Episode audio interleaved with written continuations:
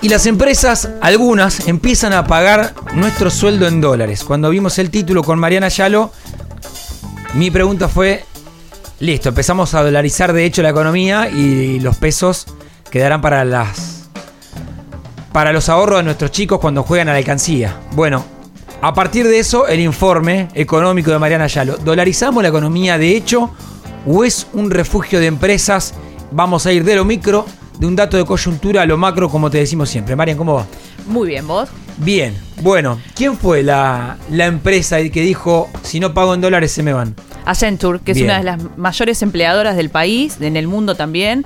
Es una consultora que también exporta servicios y lo que dijo es que un 20% del sueldo de, al- de algunos jerárquicos y personal elegido va a ir en dólares. En dólares. Y para toda la plantilla que tiene 12.000 eh, empleados, le ofrece un 10% en dólares. Para toda la plantilla, 12.000 personas, te doy 10% en dólares. A elección del, em- del empleado, si Ok, quiere.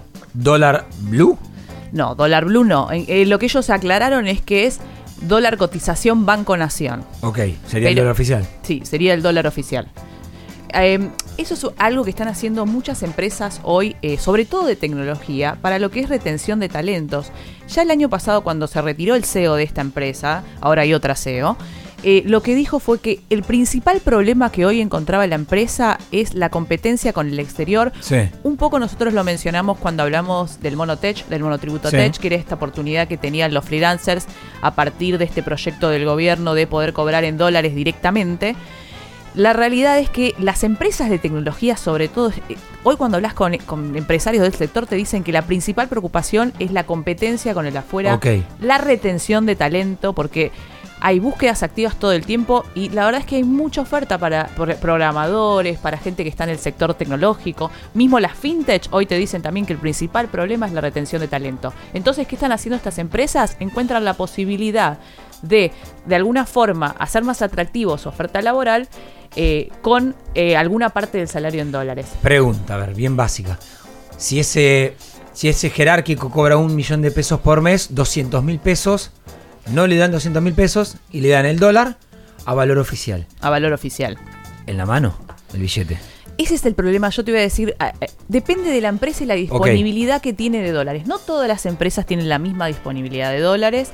Algunas pueden acceder a los dólares porque exportan y pueden acceder, exportan servicios o exportan productos, entonces tienen la posibilidad de acceder a dólares y otras no. Las que no lo que hacen es te pagan en pesos, en muchos casos al tipo de cambio oficial, de acuerdo a la variación que tuvo durante el mes el tipo de cambio oficial, o otras inclusive lo hacen al valor del dólar MEP, que es este dólar financiero en el que uno puede acceder eh, comprando, por ejemplo, eh, a través del banco o Sí. de una LIC. Entonces, a raíz de esa variación te lo depositan en pesos, pero con la variación que tuvo durante el mes ese dólar. Queda claro acá que todo es parte del mismo problema que fue tu informe de la semana pasada, inflación. Para que el que esté del otro lado entienda por qué empiezan a aparecer estas cosas es inflación.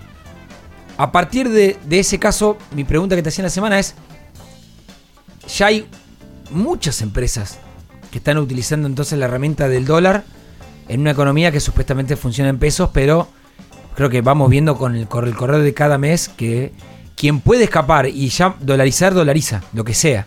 Sí, recién eh, fuera del aire estábamos hablando de, por ejemplo, los alquileres, ¿no? Que vos podés, los alquileres directamente hoy están publicados en dólares. Entonces, finalmente, esa persona... se- Alquiler para, decís alquiler de todos los días. O decís alquiler de verano. No, no, alquiler de todos los días, no solo alquiler de verano. Realmente el alquiler, eh, muchos alquileres que hoy están publicados en sitios, portales de, de alquileres de propiedades, están directamente Bueno, en mira, dólares. dos ejemplos con eso. Cuando me fui de vacaciones, casa en Paso de la Patria, o sea, territorio argentino, Corrientes, eh, en dólares. Yo pagué en pesos, pero con el valor de dólar. Y lo, eh, y lo pasamos a, a peso, pero en blue. Listo, punto. Después, eh, garantía de, de donde Aparte a. Blue, es importante eso, no es que Blue. es el, el tipo de cambio oficial. Al blue. Y, es más, me lo quería pasar a dólar Qatar. Mm. El turista y dije, no, pará. Ya no soy, claro. Y después, garantía del, del inmueble donde alquilo, con el contrato de tres años, llegamos a un acuerdo con el propietario de te doy la garantía en dólares. Entonces cuando vos me vaya, cuando yo me vaya me das el dólar. porque si no me vas a devolver Nada. una moneda. Sí. Y al propietario, digamos, le vino, le calzó bien. Sí, sí. Lo que vos marcás ahora es en Capital Federal, por ejemplo, hay alquileres que ya están dolarizados. Muchísimos, o sea, cualquier persona, métanse si quieren en algún portal a buscar propiedades y sobre todo en las zonas que son más demandadas, en Capital Federal o ni hablar también en todo lo que fue en las afueras, countries, barrios privados, todo eso está en dólares, está muy, muy complicado conseguir en pesos y es una dificultad porque eh, no todo el mundo tiene acceso a dólares y además tiene que eh, directamente ir al Blue a poder Eso eh, comprarlo. ¿viste? Tenés que ir al Blue. O al blue o, o podés optar por porque bueno con el dólar ahorro cada vez accede menos que son dos, nada más que 200 dólares por mes y es muy restringido Una sola persona que todavía puede acceder al Blue. Al, al dólar ahorro ah, gracias, al ahorro.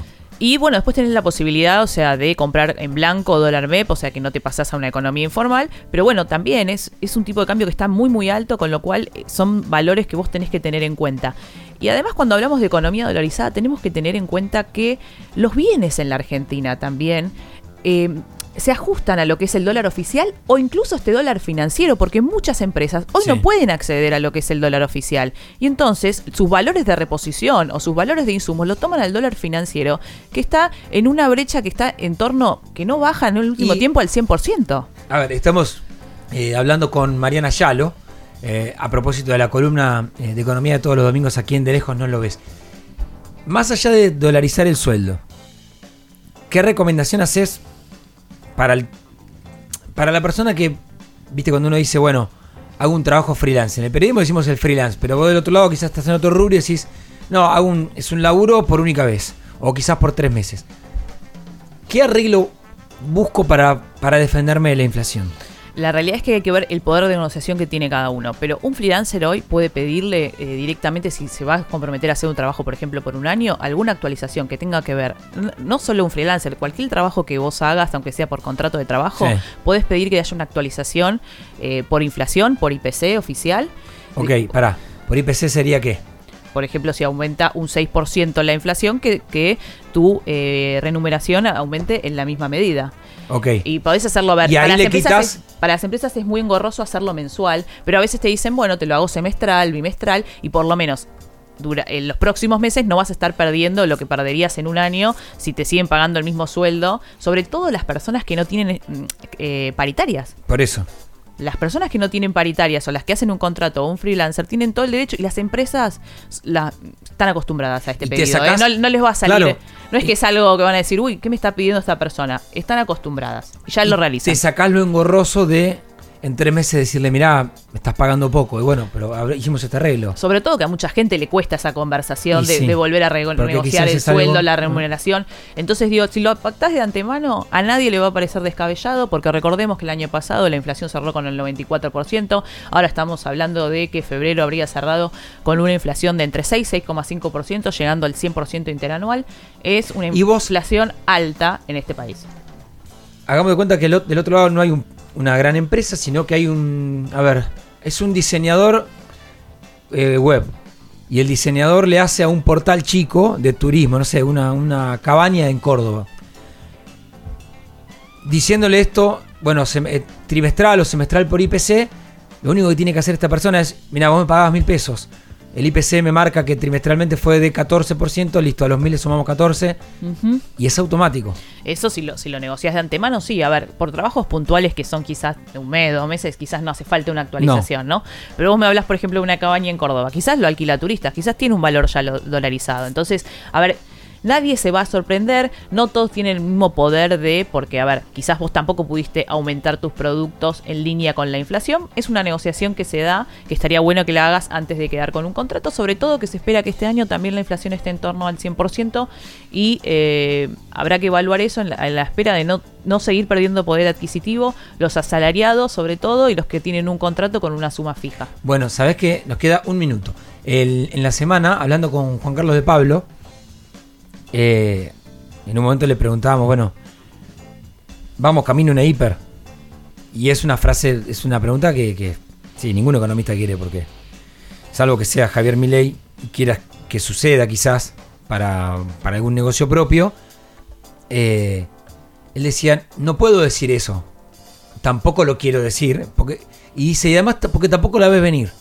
Él dijo, la verdad que con Alfonsín, hasta que se desató la hiper, venía siendo un país de inflación. Me dice, y entonces yo le digo, bueno, como yo obviamente no me acuerdo, le digo, ¿y cómo se sintió el momento de la hiper? Me dice, es un huracán. Que de golpe arrancó. Y cuando arrancó, eh, él me dijo esto, si vos tenías atado, zafaste. No te lo iban a respetar, porque era una hiper, chau, voló todo por el aire.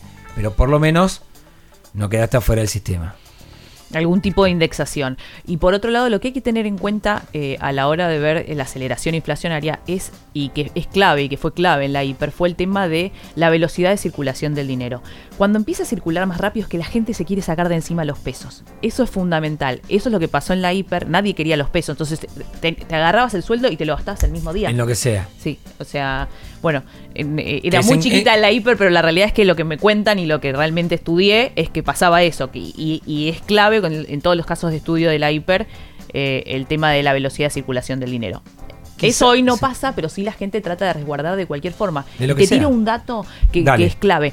¿Sabes cómo está creciendo muchísimo el tema de los fondos money market? Que son fondos que, o eh, fondos comunes de inversión que uno hace por, por un día, por dos días para tratar de perder menos plata. después, si querés, lo podemos charlar más a podríamos ampliar eso. Sí, porque está bueno porque cobraste el sueldo, lo tenés vencimientos el 15, entonces ¿qué haces esos 15 días con el con los pesos que vos tenés? Jodiendo? Por 15 días estamos Por 15 días.